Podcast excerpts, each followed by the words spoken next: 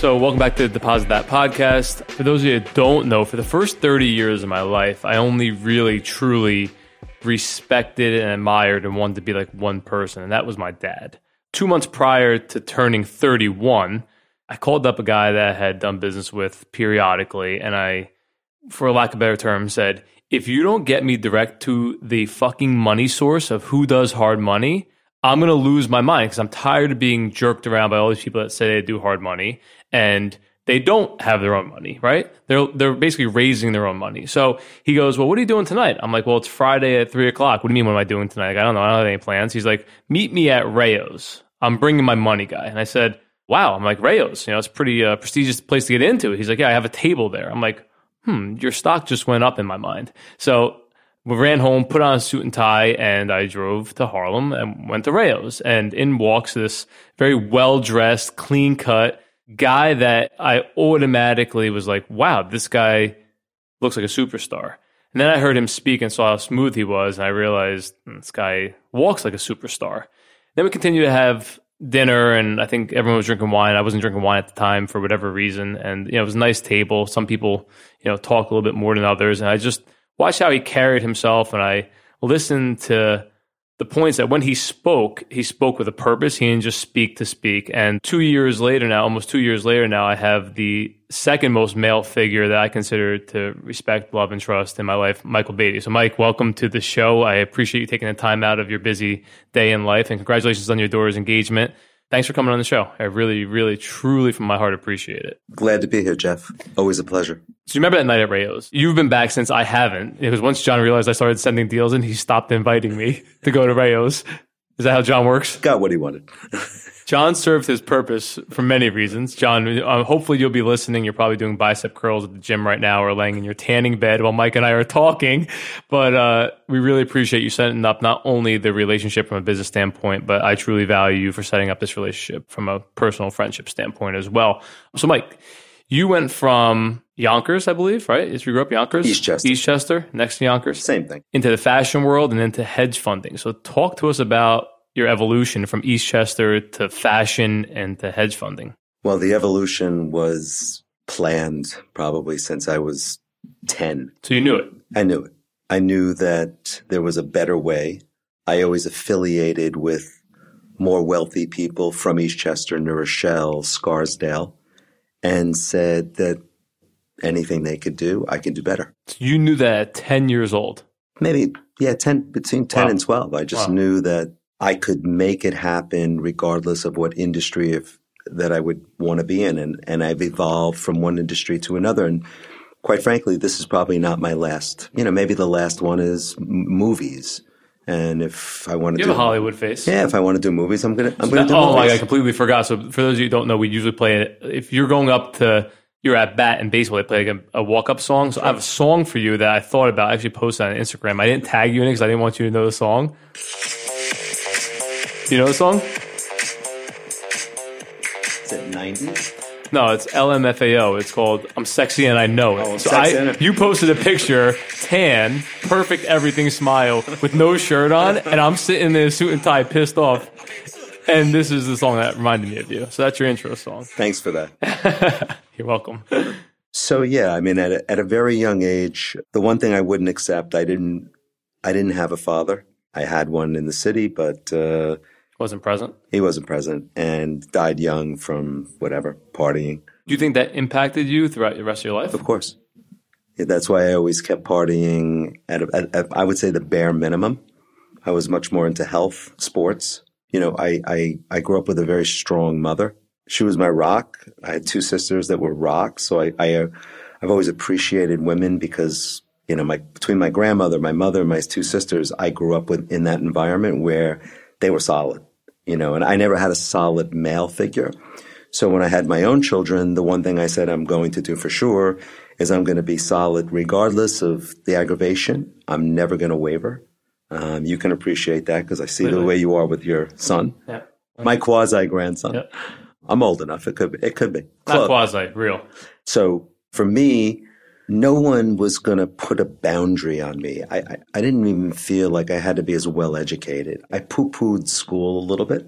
I ended up, uh, of course, graduating high school and going to a design school in the city, to FIT, which I loved. You just love that there were so many women there. You were the only the straight guy. Only straight guy in the school. right? it was fun. Never lacking for dates. odds, right? and I had a business at the time back in Westchester, which was generating a lot of cash. So I also had a lot of cash. What were you doing? What was that business? I had one of the first detail. I went to California. I saw detailing. I said, I'm opening a detail. My mother said, You don't know anything about it. I said, The first 20 or 30 cars I'll do myself.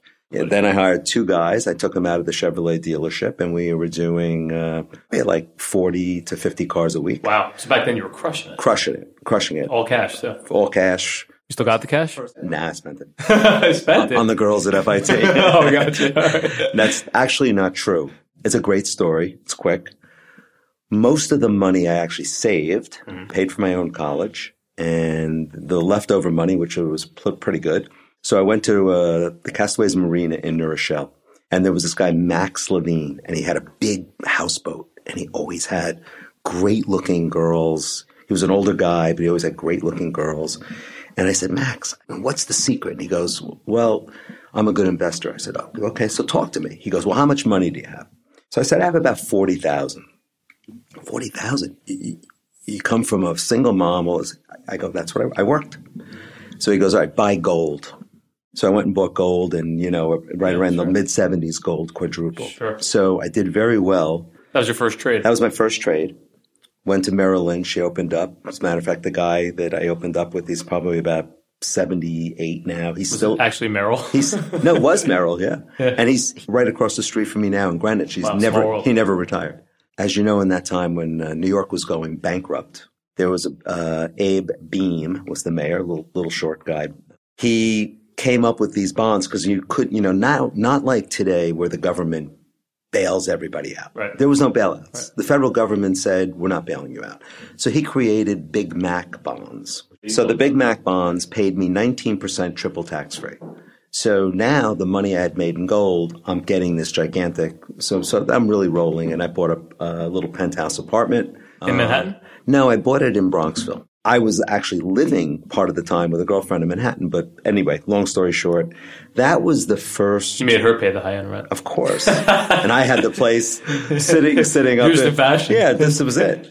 It was my first realization that regardless of what you're trained for, you can do a lot of different things in life. As I said earlier, that no one was ever going to tell me how to do it, what to do. I, I never had a boss. I think I had a boss. I think my first job after I graduated college for I think I think I was two years, and he was a great guy. And ever since then, I've always opened a business, opened it, sold it, opened it, operated it, traded. And then when I was about 42, 44, I really got tired of the fashion world. I think that's a young guy's business. 42. Yeah, I got tired Were of you burnt out or you just tired of it? No, not burnt out. I was just like kind of bored. It was like, I do the same thing. You accomplished it. Yeah, I accomplished it. I did it. I sold the company and I decided that I was going to, you know, all my friends in Greenwich all worked for hedge funds. And I said, well, I'm going to open my own hedge fund. So I went to a guy who gave me a shot for two years with a contract. He said, you know, if the funds are all up, you'll, you know, get a bonus and blah, blah, blah. Did a lot of studying, a lot, you know, spoke to everybody, did the research, traded my own account, all different types of trades. So I took his four, he had four different funds. They were all pretty much lousy performance. And two years later, they were all in the, you know, high teens. And so I'd accomplished it. So then I went out and opened with a partner, TradeX. At what age is this now? 44, 45? No, th- yeah, this is, yeah, yeah. 40, I think it was maybe, I, I think it was like 47 actually. So I opened up TradeX with a gentleman who was one of the top currency traders in the world And you had met him how? through tennis, playing tennis. And he was a great tennis, he was an ex hockey player. I always equate, as you do, I always like, I think athletes are the some of the best investors Because of the mentality. and competitive and don't like to lose. And quite frankly, like us, we're not that risk. You know, Right. we're risk adverse. Right. So I met this gentleman. We opened it up. We had a great run for like about, you know, like 12 or 14 years, made it through the financial crisis. And I still have a small book that I trade. And basically, about eight years ago, got into hard money. Investing in hard money. investing with John Laterra, JCL, and I would just do one-off deals with him, and I was fascinated. Did you pick and choose those one off deals, or did you just say, hey, I like this, or I trust you, here's my money blind? I looked at every deal. Every deal. I, I didn't always go to the properties, Right. but I looked at every deal. I saw what the borrower was up to. I saw the LTV on it. I looked at the neighborhood where the loan was.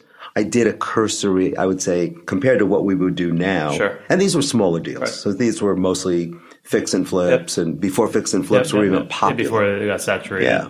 Yeah. Now, here's a question that it's probably twofold.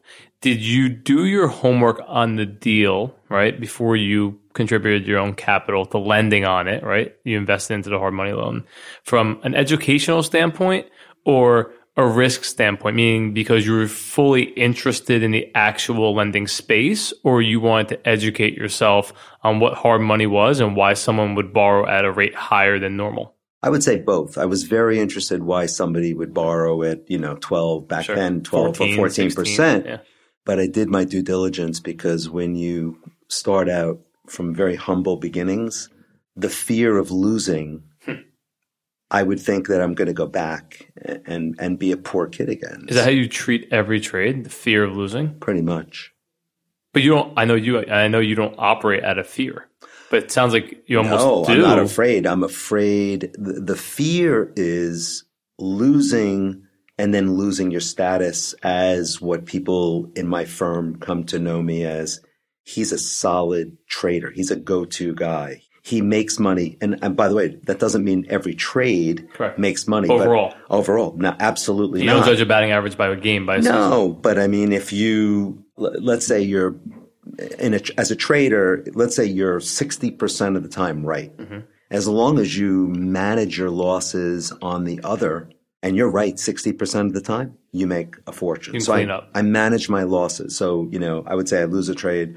You know, make it simple. I might lose a quarter of a percent, and on my winners, I'm gaining six to eight percent. So you could lose really five times a quarter, but the one trade that makes up for it, Doesn't matter. Wow. And so my bat, you know, my batting average is pretty high. eighty percent. And my money management is, I think, even better. Well, I know you'd be very disciplined. You're very structured in that sense, right? What do you attribute that discipline to? Again, I think it's for, of fear of potentially screwing up and going back to uh, those humble beginnings, Right. which, by the way, the best memories of my life. Best school, yeah, best school ever. best school ever, best friends, loved it. Blue, you know, maybe blue collar is not the right word, but like, you know, certainly not an affluent neighborhood. Sure. Although that area Yeah, now middle is, class today, if you will. today t- today might even be you know upper but when i was there it was it was basically eastchester was the bronx in westchester So you told me a story that you were like 150 pounds soaking wet, maybe playing middle linebacker in high school, and you would just you actually had to stop playing because of concussions. Mm-hmm. Yep. Walk me through the mentality of that and how you still have that same mentality. so i had a coach i never forget his name was ray karowski came from penn state maybe it didn't i don't even know why he went from a penn state Right.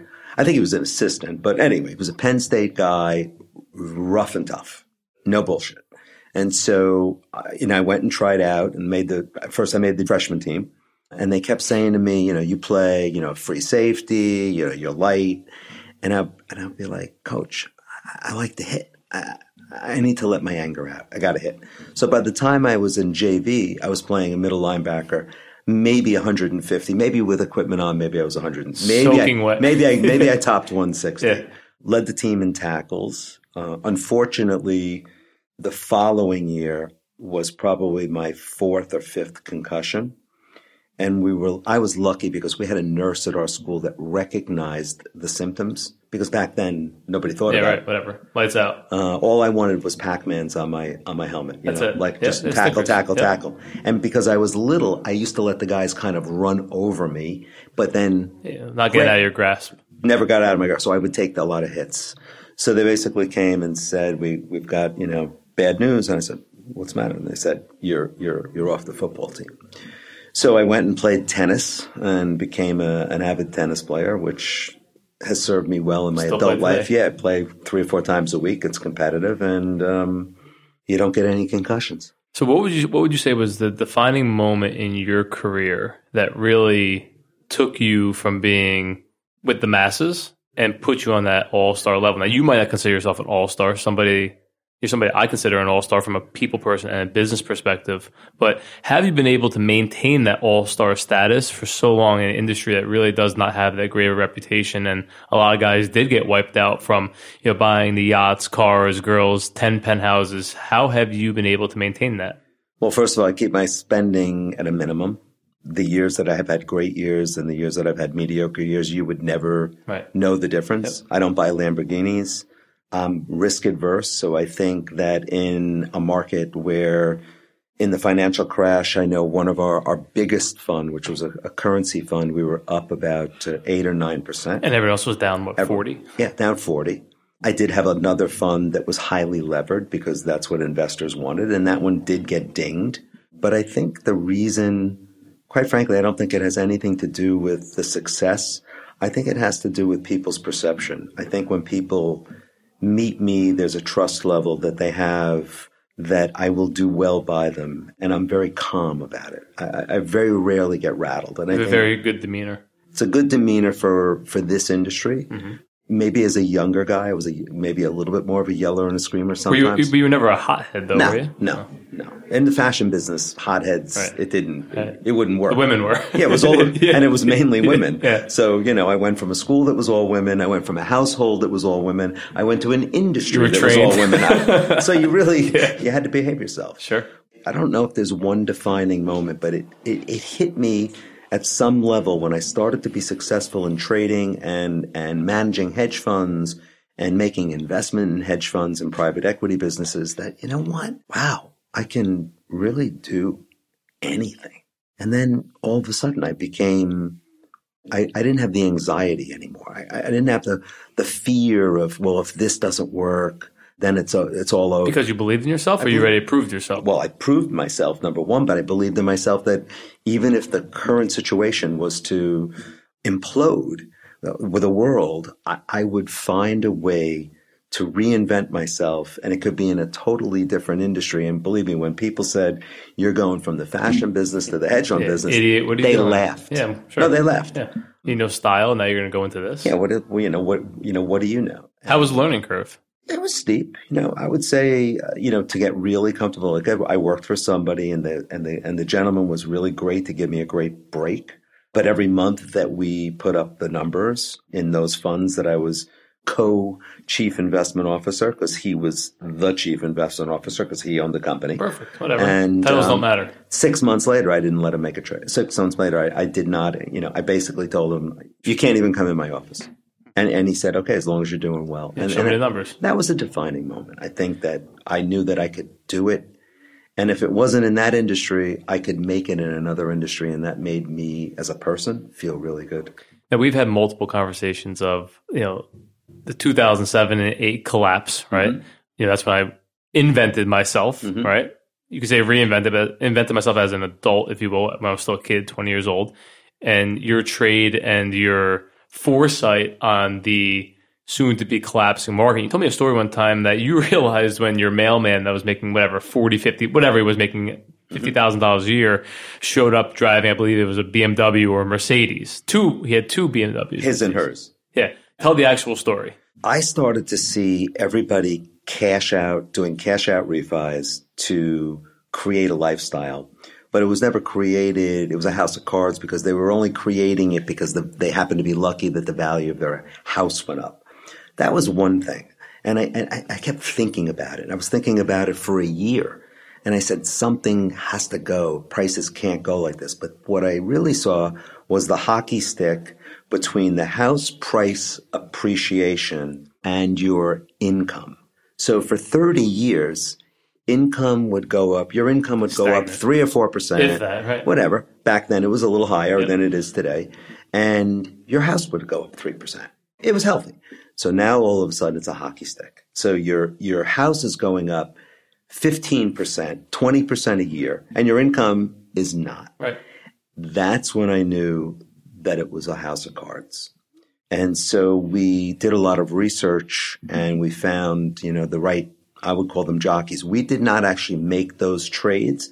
We allocated our capital to two firms that were putting that trade on specifically. And what trade was this? shorting subprime bonds. So the big short. So it was the big short. We were involved with the same guys that are in the movies and um, another great investor, you know, over at Paulson. And we, we just, we knew it. And, you know, the bonds were trading at 103 and you know bond math. I mean, where can the bond go? Can it, it could go to 105, Right. but, but a bond doesn't go 200. it, I mean, that, that's Yeah, it. yeah. You know, that's where it You're is. capped. So I figured we could lose, you know, these were highly levered and, you know, with all that, we could probably lose. I told everyone coming in, I said, you could lose probably seven to 10% before you're going to make, you know, three or four or five times your money. And basically that's what happened. So you could lose 10%, but the upside's 300%. Exactly. It was more like it was more like five hundred percent. Who knew?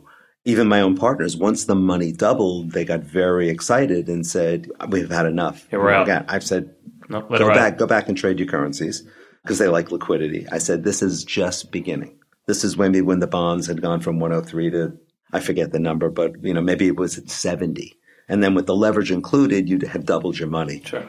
And so we basically ended up covering, and I say we, we did not, we, you know, we were monitoring You made the investment. yeah, we were monitoring the guys, and those bonds they actually ended up covering probably at around eight, seven or eight, but seven or eight cents. So with So for every dollar you put in, you made got back much? five. Five. Yeah, In, in what time frame? that was about uh, a little less than two years. Wow. So long term capital. Five times your money in two years. Yeah. and then you call that your retirement trade, right? That was the retirement trade. Well, that, I mean, that gave me a that gave me enough of a cushion course. to be able to do other things, but I didn't do other things. I because that really gave me the addiction Sure. for the next Success. big, for the next big trade. I mean, we rode the China. You know, we rode the China. We were making you know 80, 90 percent a year for two or three years in Wow. a row when China was ex- Sure. exploding in 2005 and in two, 2006. So for me, instead of being a trader only, and I do trade every morning. I, Mm-hmm. tr- I trade a book. I trade you know derivatives. I trade uh, gold. I trade What's your average dollar? People like to hear like real facts, right? What's your average dollar amount trade that you do today on average? Is it a million bucks, ten Oh, million? it's hard. That's hard. I mean, Ballpark. It's you know, it could be anywhere from a hundred thousand to you know five million. So do you? So just again from a strategy standpoint, Mm-hmm. so people are listening. Everyone wants to be a trader, right? They think it's easy money. Everyone wants to call the next, you know, stock that's going to go up big time. And you don't trade stocks necessarily in particular. You're more indexes and funds, I believe. You have hundred thousand dollars for trade. Do you make that your entry point, and with the expectation to having to go in if it drops in dollar cost average, or do you go in with all that money you have and it either works out or doesn't? Well, my trading styles, I don't chase a bad trade. I- I- If if I put on, you know, uh, let's say the equivalent of, let's say it's a hundred thousand in margin, and that gives me, let's say, a two million, three million dollar trade. And I'm thinking gold's going to 1260, which I, I think it's going. It's a, it's a 1218. We, you know, we Gold is at fourteen hundred. I thought 1400. fourteen twenty five. fourteen twenty five. Right. Um, what did I did I say? 12. Oh, okay, sorry, fourteen twenty five. but at thirteen at thirteen eighty, I got long a lot of gold. I knew it was thirteen sixty, so my downside, if I'm wrong, technically was you know twenty you know twenty bucks, but my upside is could be it could be it 30%. could be going back. No, it could be going back to nineteen. Yeah, I think it goes back to 1900. It wasn't I- 11. I'm- it is going to go back to 1900. I don't know if it's I don't know if it's a straight line. Yeah. But trading for me now is looking for the one to two trades that I think are going to be that we're never probably going to get another subprime where you make that kind of money. Right. That was an anomaly. But we could see the equity market. I'm, I'm a big, big believer that the equity market has been built on borrowed money mm-hmm. for share buybacks and dividends. It's not based on fundamentals, which I don't really even believe in all that. I'm much more technically driven and macro And everything else is built on hype right now. Well, I a mean, lot's built well, listen, the equity market here up here at three, the S and P's is the only thing I look at is you know, let's say at three thousand, it's trading a little rich to its historical value, mm-hmm. but it's not crazy rich. What bothers me is how it got there. How quickly? Well, it's 10 years ago, did you ever think you'd see the S&P hit 3,000, truthfully? Yeah, I thought when we came out of the crisis that we that we probably would hit 3000 Yeah. Wow. As a matter of fact, I have a target of about thirty three hundred. 10% move north. Not necessarily, Not but I up. think the Right. upside from the market here is about ten percent. Hmm. So if you had gotten all these beautiful gains, if you had made, if you were just invested in the S&P and you had made three to four times your money since the crash, Wow. Why would you want to Yeah, why be greedy for 10%? My grandfather said, don't stand in front of a steamroller mm-hmm. for a quarter. Right. If you want to stand there, you got to be getting paid. I tell people that know nothing about finance, you know, they say, well, what should I do with my 401k? I'm saying, look how much money you made. Take everything in cash and maybe buy some calls on S&P so that if it goes up, you make a little bit of more money on the way up. But you know what? Be in cash, I think currently is not a, is really not a bad idea. So, what advice would you have for somebody that wants to get into the hedge fund space, right? Now, there's multiple hats you could wear inside the hedge fund space. So, someone that just graduates college, what do you tell them to do? Well, right now, the hedge fund space, I mean, to be honest, the hedge fund space for the last seven or eight years has been horrible because remember, you're hedging. The passive investments have made all the money. The guy that's the, the fund, the Vanguards, they're 100% long, right?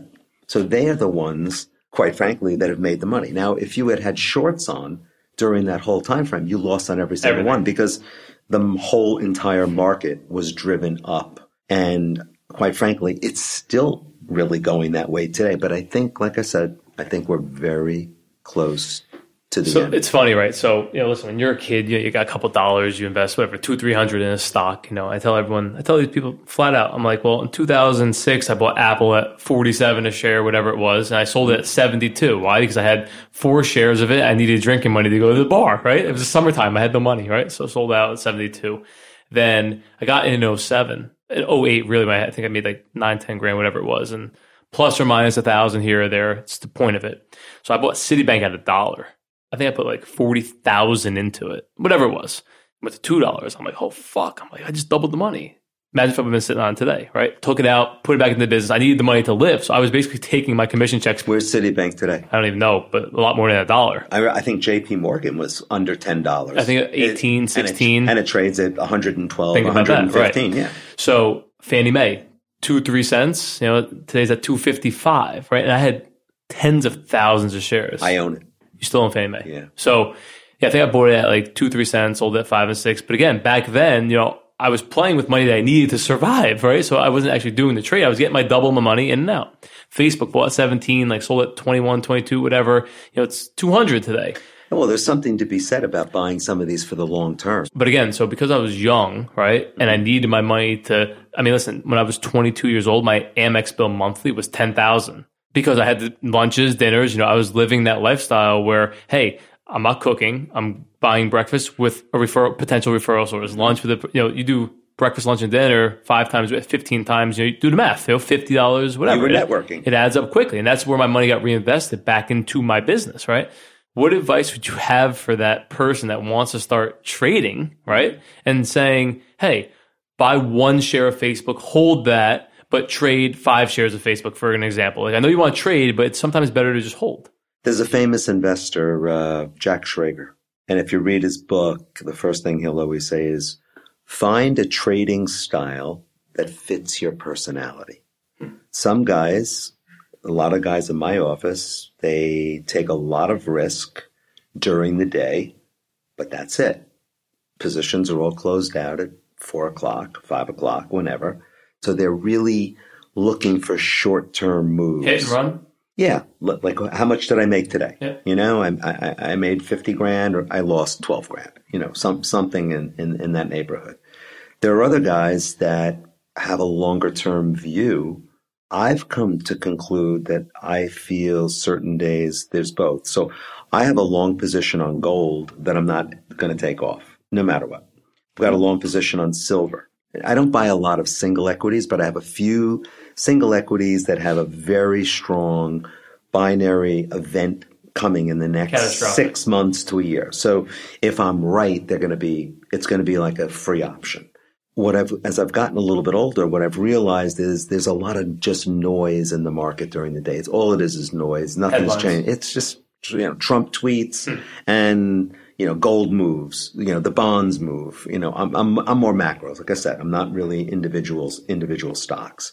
So what I've been doing lately is trying to find trades that are like pivoting that have come to a certain level that we determine through all sorts of mathematical equation, Fibonacci's, a lot of stuff that we really wouldn't have time or most people wouldn't understand. But mathematically, we see where these positions are at levels where they should probably reverse themselves or they hit levels where they should basically go higher from a certain level. And with you, when you find those and you and you hone your expertise, you can hold trades for a long time. And then when I looked back, I said, well, the best trades I ever made were the ones that I held for a year or two. My gold trade when I was a baby. Sure. You know, my subprime. Set it and forget it.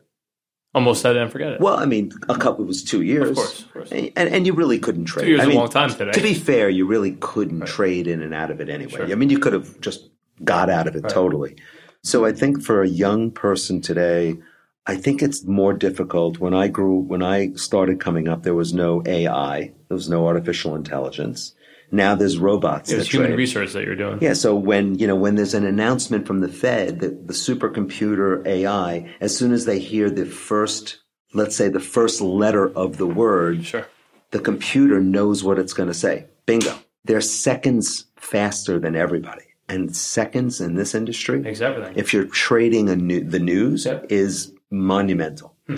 So I think it's harder, and I think the young guys today have to learn how to trade against the robots. The robots tend to trade in and out, mean reversion, and, and do a lot of trades during the day. So I think the longer term strategy by doing a lot of work on a taking a view on either a specific currency pair, a view on gold, a view on the equity market, and doing it in futures and being able to hold it is my advice. Don't get pushed out because you use too much leverage. Right. So go in smaller Yep. and be able to stay. So if you have 20 contracts Right. and it moves four points, you're out. But Right. if you have 10 contracts and it moves four points, it's still a little painful, but you're not going to get a margin call. That's leverage is the killer for most young guys blow up two or three accounts before they finally get Sure. it right. They all learn. They all so learn. you know what the most I would say out of everything I've been through in life, everything, including my Broken ankle. broken ankle. that was the most pivotal experience in my life, right? That's a breaking point, if you will, right? That put me on the right path and direction, even though it sucked and it was painful and a lot of bad stuff happened ancillary to just the ankle didn't just break, everything else broke around it. But I reinvented myself again from there. I'm still reinventing myself from it. And I learned a lot from it. Blessing in disguise. Probably the most painful thing that I experienced was when had to be 2011, 2012. You know, I was sitting on a good chunk of money, cash. I, I'm not a cash guy. Mm-hmm. I've always like, hey, listen, if I have 10, 20 grand, like it's going into this business, it's going into this idea, this website. Yeah, because listen, you're in your 20s, take those risks, you know? Hey, you need 50,000 for your bar here. You need 40,000 for your business. Good. You know, whatever it was, right? Friends, family, you name it. Helped, helped, helped a lot of people out. The most painful thing I think I experienced was, you know, when I was watching banks, mortgage banks that I was working for, taking multi-million dollar losses and buybacks to FHA, mortgage mm-hmm. insurance companies were bankrupt, so they were basically not insuring against the losses when they should have been, right? Mm-hmm. The actual small mortgage bank owner was closing their doors left and right, the ones I always worked for. Knock on wood, I've never been at a mortgage bank that ever closed its doors, believe it or not. Some of the owners, it's pretty impressive that they're still around, right? Some were great guys. I was watching them take millions and millions and millions of dollars of losses. And I said, well, if this small bank that does $300 million a year, for example, just got a bill from FHA for four or five million, they should be going under. Imagine with these big banks, Bank of America, Chase, Wells Fargo, all these big banks that government acquired mergers with Washington Mutual and all the other bullshit banks back in the day, rather than them going out, they merged with a bigger conglomerate for cash deposits. You know more about that than I do from a liquidity standpoint. Well, I think Bank America was forced by the government yeah. to buy They were- Countrywide. no, they, they didn't buy them; they were And then- them. Yeah, they and- said. and then they had to absorb all the all the Correct. all the penalties So- and the fines. So there was a triple leveraged stock, Mm-hmm. FAZ. It shorted the financial sector, right? Mm-hmm. So I'm like, okay, well, I know all these banks just got crushed, right? Their stock prices really should be lower than what they are. I'm watching small companies lose three to five million dollars a day they were getting bills for. I'm putting fifty thousand into triple shorting the financial sector. and it tripled. I'm like, wait, what?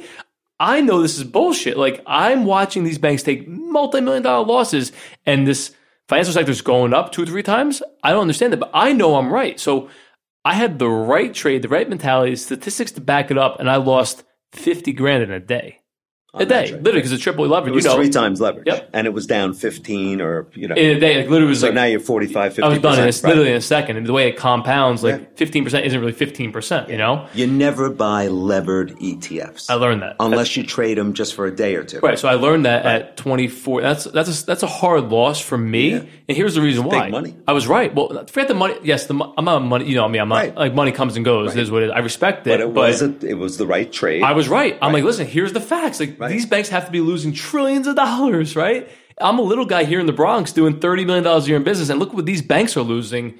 Talk to me about that. So, how did banks lose so much money, but their stock prices went up 10 times? How does that happen? Well, I mean, I don't know what period of time you're talking about. Citibank, yes, I remember when it traded at a dollar and Prince said, if the music is playing, we're going to keep dancing. Yep.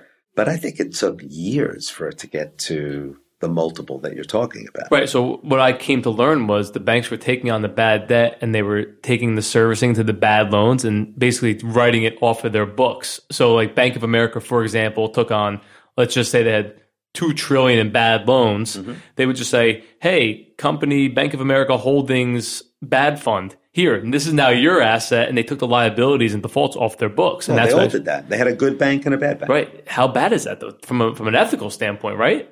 Well, that's why they paid. That's why the fines were as big as they were. And it, it took Bank of America.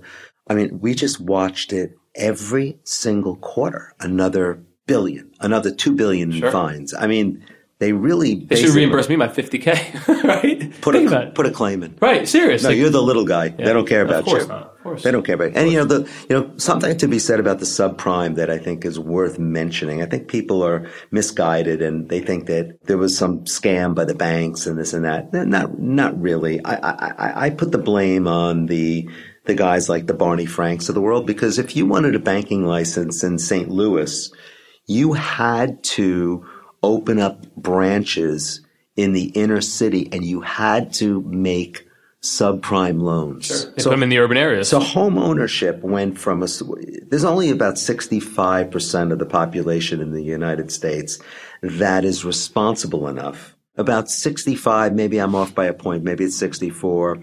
That's, this is historically, that is responsible enough to have a mortgage Wow. and to keep a job and pay for it. They got the home ownership up to 70. So if you look at that, the default Still rate. not that big, actually. Still a 10% the- increase. Well, the default, no, but that was the whole amount that defaulted. So basically, you could have probably you could have avoided most of that calamity Sure. had you not forced a mortgage on someone that doesn't really isn't responsible. wherewithal do it. They're, they're not responsible. so you're saying only 10% increase in home ownership caused 2000, essentially caused home ownership, but the majority of it being subprime. That's crazy. So all of a sudden they added in all of these, you know, 600, 550 FICOs Right.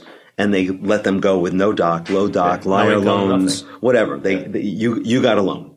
And so it, it, it's now why the default's so low is because they found the right amount of the population that was actual, re, actually responsible enough Wow. to have a mortgage, keep their job, pay the mortgage, and not default. Hmm. So it's, I think it could have been avoided, and I think a lot of this was driven by the politicians. So going down a different route, which I know people want to hear about, I say like, you know, you're the exception to the rule in the hard money space. Like you brought professionalism with a business background and integrity into a space that, for lack of a better term, had none. I mean, what's been your experience so far? Tell me some funny stories. that- Shocking. shocking, right? It's amazing that these people make this kind of money. Shocking. What's been your experience thus far? And have you thought about getting out of it because of how painful it is? You know, I love the hard money because every deal is a story. And I've never really been in a business. A trade is a trade. If I'm trading gold, it's very finite. It's either going up or it's going down. But with a hard money loan, you can be creative in your structuring, and you know this. You can be creative to kind of make it work you know, retrofitted, if you want to say. Now, sometimes I find that a little slimy and, yeah. and I don't want to know all this. I don't want to know all this. But quite frankly, that's why there's brokers. yeah, the, well, and and and you know, right. listen, we we have we we've met a lot of good brokers along the way, in, you included. If but you the, make me better, so you know. We try, you know. You, and, not your company, you personally. Because I took a vested interest and said, here's a guy that can really generate a lot of business. Let's find out what works for us, not just for me and not just for you. Let's find out a trading, if you want to call it style that works for Jeff Van Note and for Michael Beatty from TradeX Realty so that we can maximize our relationship and do as many loans. Sure. It, it really bothers me when you come with a loan that I can't fund. Right. So I'm going to try to find a way. And, you know, I think that other brokers that we've met along the way, they're just, I can't explain it and I don't want to put anybody down. I just think they're not sophisticated enough, but they've survived in this business by matching A with B. Yep you know, we have a couple of different venues in hard money, but the majority of our loans are retained. We keep them. So for us, finding the right brokers and structuring a deal that works for the borrower, I think we're doing the industry a big favor. Sure. Because we are keeping commerce going when the banks have said no. So do you, do you see that continuing? Do you see banks tightening up? I just read an article today. Actually, I'll give you an example. I didn't even read an article today. I lied. I saw a headline. Mm-hmm. Subsequently, you know, I still, you know, people still call me all time for residential mortgages, right? Mm-hmm. So I refer them to the people that have always been there for me, whether mm-hmm. it's New York, New Jersey. Listen, if you if you ever did anything for me, put like this, you didn't have to do anything for me. If you didn't try and hurt me throughout my career, mm-hmm. I'm going to give you a loan mm-hmm. because this is your business. It's not my business anymore. I'd rather have the relationship maintain a relationship with the person coming to me and send them to somebody who usually more often than not gets the job done. So client has a 622 credit score. They're literally going in for a clear to close. The bank pulls the credit report today when they had a DU Fannie Mae approval. Mm-hmm. The credit score went to 638. So mm-hmm. the credit score went up, up. 16 points. Mm-hmm. DU, the Fannie Mae digital engine, denied the loan. The credit score, and that was submitted last month.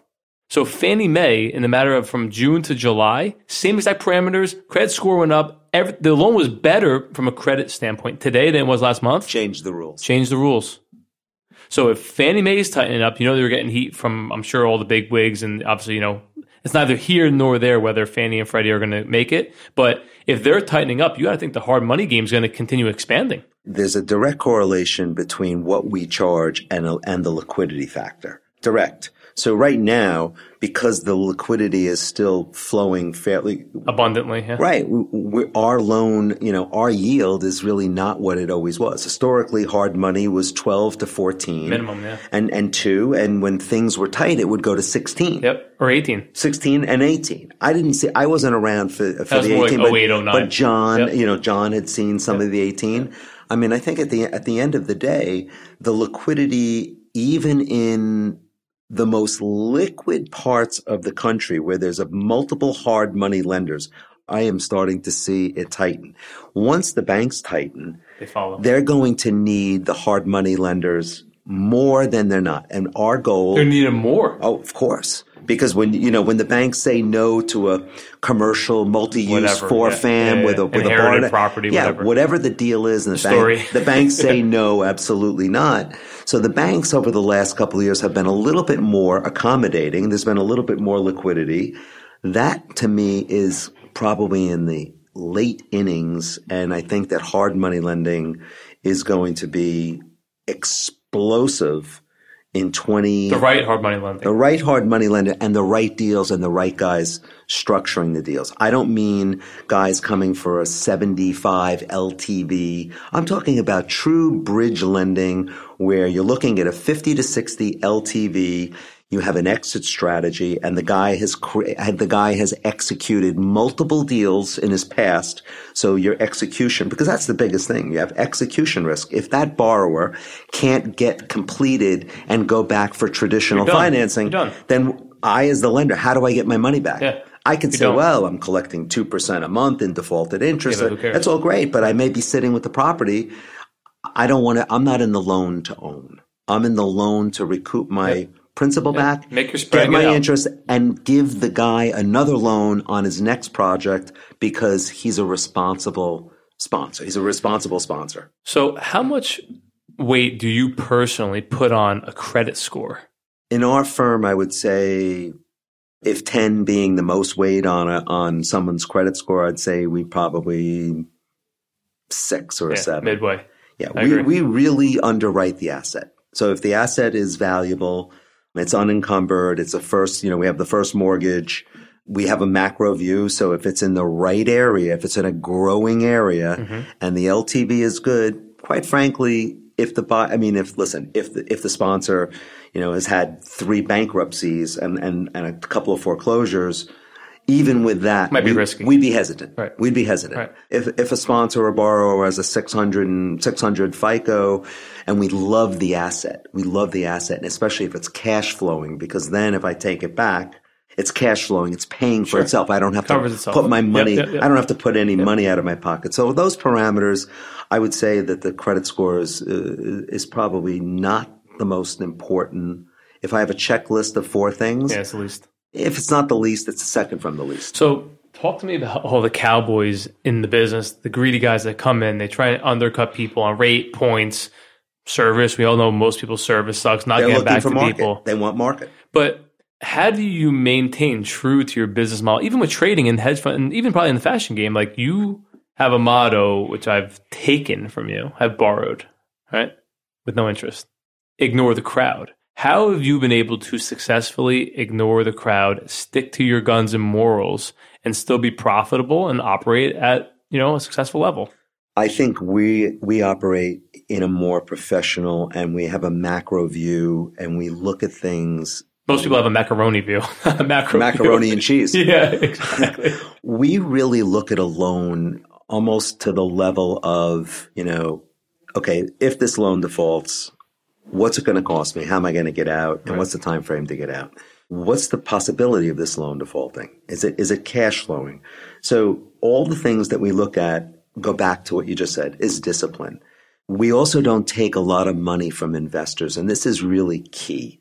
If I was taking money hand and fist every month from investors that invest with us, sure. I'd have to put that money to work diluting the return. or I dilute the return. So what I've been able to do is manage my deal flow to match the incoming capital. So, So not therefore, just taking on 10 million and saying, hey, we have to lend 10 million. You're keeping a healthy number in I'm the bank. taking in two million, Right. and I've got four deals that are three million. So I have to r- rid myself of one of those deals anyway. It just forces me to keep the creme de la creme and not chase the mediocre deals. Have you ever made a decision out of desperation before in your life, personally or professionally, that you regret?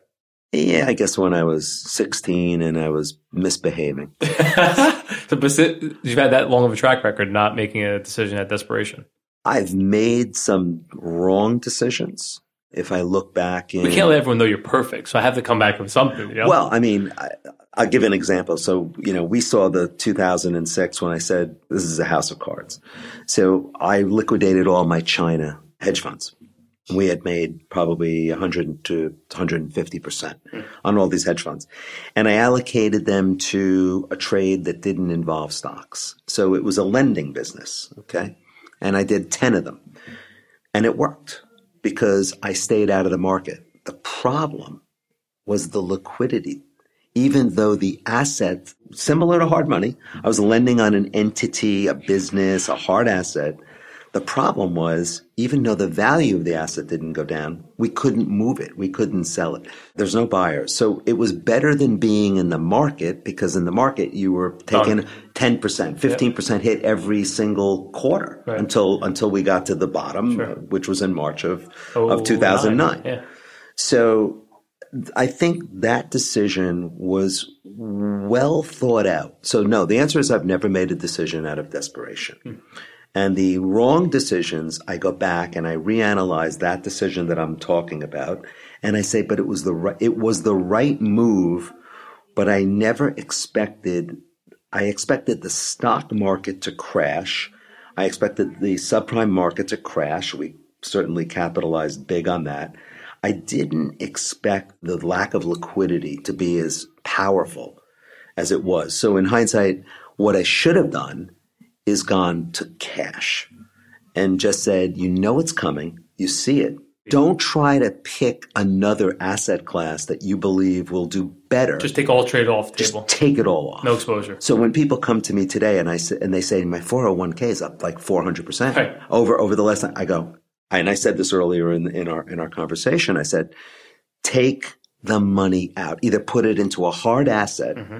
or just sit in cash, make your one Yeah, Not making money is better than, not, than losing Pres- money. preservation of capital is is better than losing capital. So do that. Once the market corrects itself, you go back in and you start again. Now that takes a lot of discipline Mm-hmm. and it takes a lot of thought. Let's say don't catch a falling knife, right? And how do you know when that falling knife is done falling? I mean, for me, I would say historically, at a thirty percent hit to the let's say to the S and P's, 2100. yeah, we we would like it to be fifteen hundred, Right. you know, you but know it's going back. Right, but I'd like it to be fifteen hundred. But uh, okay, twenty one hundred is a, a level that actually on a on a Fibonacci is actually a a, a very possible level. At twenty one hundred, you go okay. So you were a little bit early, and it goes from twenty one hundred, it goes to nineteen hundred. Right. Not the end of the world. still going up 30. You're still you're still going to go back to more likely than not. We'll see three thousand again. But this is with everything. There's nothing wrong with going to cash. There's nothing wrong with booking your gains, sitting back and reevaluate. And it's the same with real estate. The cowboys out there, you asked, giving these loans, I laugh. We lose deals to people that are doing 8%, 8.5% No money to be made. hard money loan. Right. But worse, they're doing them at 75 LTV. But once you hit Right. over a 25% hiccup on that asset, it's now. We had the now deal we looked at last week. They were negative two million in equity. Remember? ridiculous. They wanted eleven million, and we were like, "We can give you nine. because they hear that it's available, so they come around. and they want ten percent, and no points. and we say, and we say, listen, thank you for showing us your deal. I, and I'm probably of the uh, of the three of us that ma- that are on the investment committee. I'm probably the the most negative, and think every deal. I think every deal is bad, and that's how I go in. Now, prove me wrong. That deal stinks. Tell me the story. Tell me the story. How, why am I wrong? Right. So in, in, there's other guys. They think they love every deal. They're deal junkies. I call them in this in the in the in bridge lending. They love a deal. They never met a deal they didn't like. Just do a deal to, to do the deal. I hate I hate every I hate every Not deal, and I think that's what's going to when we say ignore the crowd, we are ignoring the mistakes that we see other lenders possibly make. That's just stupidity at one point. Yeah, I mean, I'm going to be nice and say because these are competitors and sometimes colleagues, Naive, greedy, desperate. naive, desperate, Interesting. forced. Yeah. They have money. Forced. They have they have investors. Well, I'll give you a funny story. So a guy uh, called me up in like 2017. Hey, listen, I just raised 10 million in capital. Uh, I'm sitting on too much of it. He's got, got any deals for me? Got any deals for me? I'm like, listen, this is before, right before you and I actually met. Funny Mm-hmm. enough. And I'm like, yeah, I'm like, I got this shitty deal in Florida. It's like $85,000. The guy's buying it for 95,000. He can't really get a conventional mortgage, whatever. He didn't have his fund season, whatever it was. He, you know, has no mortgage contingency in the contract. I'm like, all right. Now listen, again, from my experience in the business, there are some business decisions that could be made to the right people, right? Based on their track record. Okay, you own 20 properties. I'll give you a higher LTV. I know you can get out and I know you're a legitimate guy or whatever the case might or be. Or you have something to cross them. There's a way to protect yourself, right? So this guy literally gave my client 85, I think it was 82,000 Mm-hmm. on a loan, right? For hard money, whatever it was, 10 and 2. But it was a, you know, 85 LTV, whatever it was. And he's like, oh, well, I have so much capital here. I just have to put something out. And then he ran out of capital. And I'm like, wow, that's quick. But I'm like, well, you know what? I'm like, did you do more risky deals like this? Like, you know, lucky I told you, hey, look, once we wait six months, property goes up, borrow have more cash, we can definitely refinance you out based on today's current lending programs. But isn't that crazy? Like, hey, I'll do a deal, just do a deal because I have to deploy capital. I see it all the time. You know, remember the family offices, um, some of the pension funds. Sure. They're forcing, you know, the guys like even even the Blackstones of the world are are doing these large, I'd say highly levered, but levered funds, five hundred million dollars. I mean, so if you're sitting on five hundred million, whatever the number may be, you have to put it to work, or you're going to dilute. I think our strategy of touching each property that we invest with in, in the bridge lending, staying conservative, staying in areas that show robust Yeah. growth, Yeah. Not oversaturated, getting the right appraisal. What's it really worth? Mm-hmm. Not an appraisal, Inflated. you know, Bullshit. inflated at, you know, I used to say, would you get that out of a Cracker Yeah, Jacks box? Not so low. or any of those things, I think will keep you out of trouble. The market's made a lot of winners, right? It's gone straight up. Real estate, stock mm-hmm. market, S and P, everything Dow, right? It's mm-hmm. gone straight up. You know there's a correction coming. What is your thesis on the next 12 months, 24 months? And how bad is it going to get, in your opinion? We'll start with real estate. I mean, I'm a believer that we are just on the verge of finally, after printing money for 11 years, seeing some stable income growth, seeing wage, uh, seeing other inflation in healthcare, in college, in food. So I'm a believer that we're on the tip of a possible big inflation. If that's the case, real estate is not going to not go down, but real estate, the value of your real estate, a hard asset when there's, you know, when we, let's say inflation rate goes to five and a half or six. It's barely been two. The Fed wants two. It goes to two. It goes back to one, 160. It goes to two. But the bottom line is we haven't been in inflation for more than 10 years. If that's the case, I'm bullish on real estate. If that's not the case and inflation goes back to one, I'm very negative on real estate and think that we will correct sometime in the next 24 to 36 months because I think there's enough liquidity to keep it Yeah. going a little longer. Capital needs a home. But after that, I'm a believer that we we will probably see a major, major, major correction. Now, for equities, my thesis has been we are very close to the top in the S&Ps.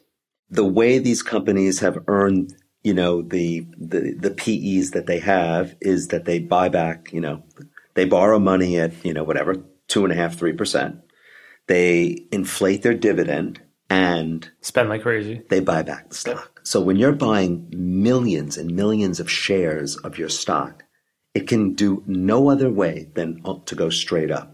So now that that party, I believe, is coming close to the end, I think actually the government may stick their their unfortunately tentacles in there and and and and basically they may limit how much one company can buy back their stock. I've heard this is like rumor. That's the talk on the street. rumor, man, yeah, rumor. Whatever. It's, it's rumor, but it, but, but think Buy about on rumor, sell but but think about it. It, it. it could happen. So, twelve months uh, equity. Uh, I would say I am anywhere from from down ten to up ten. Not dramatic. Now, if you speak about 2021, After the election year. probably much more in the camp of you know a 30 to 40 percent correction in the equity market Yep. and a major correction in the bond market and not so interest rate driven. I think people are going to worry that the United States, like every other country, has printed too much money Default. and their bonds are through the roof and they may not be able to service. So do you see rates going back to Yeah. uh, mortgages six, seven, eight, nine percent? I think so. Wow. I don't know about six to nine, but I mean, I could certainly, Five. I could certainly see. I We hit five cer- fourth quarter last Yeah, year. I could five certainly. I could certainly see five, five, five to seven for sure. I mean, why why should our rates be this low? It's ridiculous. It's artificially Inflating the market. It's totally it's it's hundred percent. So we close up each show with one piece of advice that you leave listeners with to deposit that to their brain, right? To hopefully implement or improve their everyday life. Now, a lot of people say, hey, learn these five things, read this book of 200 pages. There's too much noise, if you will. So when you ignore the crowd and you eliminate the noise, what's the one thing you want people to take away after listening to today's episode? Read the mortgage quarterback. Oh, no, real, that's terrible advice. Don't read it. What's your real advice that you want to give people? I think it's really what I said earlier is to find a style and strategy for your life that fits your personality. Don't try to be like you or someone else. Find the thing, the strategy and the style that fits your personality and go with that because that's going to be your best asset for the rest of your life. That's valuable advice. One last question so people could laugh. How long did it take for me to get you to actually like me? Genuine like. You don't just let people into your life like you've let me in. So I liked you. I liked you right off the bat because we didn't know each other, Right. and we were sitting in Rao's, and, and the wine was flowing. Yeah. Then for a short period of time, I didn't Not, I wouldn't say I didn't like you. I, I, I, I you were. You didn't understand my style. I didn't. I didn't get you yet, and that took a little while for us to figure out how we can maximize our relationship. Once we found out how we could maximize our business relationship, all of a sudden the friendship came along and it's basketball and it's going to a game and it's, and it's hanging out. And I think it was actually not, I could be wrong, but we were sitting in a meeting in your office and I said, we need to make this process digital. I feel like that caught your interest when I said we need to bring a digital concept to the hard money lending space. Well, listen, you've you, have you have done extremely well with your whole digital advertising, your whole you know your your whole social media. I, I give you a ton of credit for that. I mean, what you get on that, what you get on your different applications is, is, is, is phenomenal. And because I'm one generation away from you, I never believed in it, but now I more than believe in it. I believe in it wholeheartedly. Well, the results are in the pudding. right? The results are in the pudding. I mean, I think we're closing a loan with you. I think that loan came from uh, Instagram. Instagram. Yeah. So now you're unknown guy. You're getting, you know, a million dollar loan. That's a really good loan. I don't know what, how big that one was, but it doesn't matter. Getting it from Instagram. So there's no middle. There's no middle. You know, we're, we're, we're much more productive. We're, we're dealing directly with the borrower. So I would say that I liked you from, from the, from the start. And the more that we get to know each other, I look at you as a little brother or, or the or the son I it's never a healthy had. hybrid, right? It's good. Yeah. Well, listen, I value you probably just as much as anybody else does, probably as much as your kids do. And like I said, I appreciate you taking the time out of your day to come on this show. I hope everybody that listen learned something. Uh, if you do ever have the opportunity to meet Mike, I hope you take full advantage of that and respect this time. Other than that, you know, we are actively lending in the hard money space. TradeXRealty.com. You can go check it out. If you go on there, you will receive a special discount if you put that you listen to this podcast maybe we'll waive a deposit or you know lessen your points and fees for you. So, Mike, thanks so much for coming on today's show. I hopefully you enjoyed it, and congratulations again on your Doors engagement. Thank you so much, Jeff. I can't wait. Let's do it again. Round two. Thank you.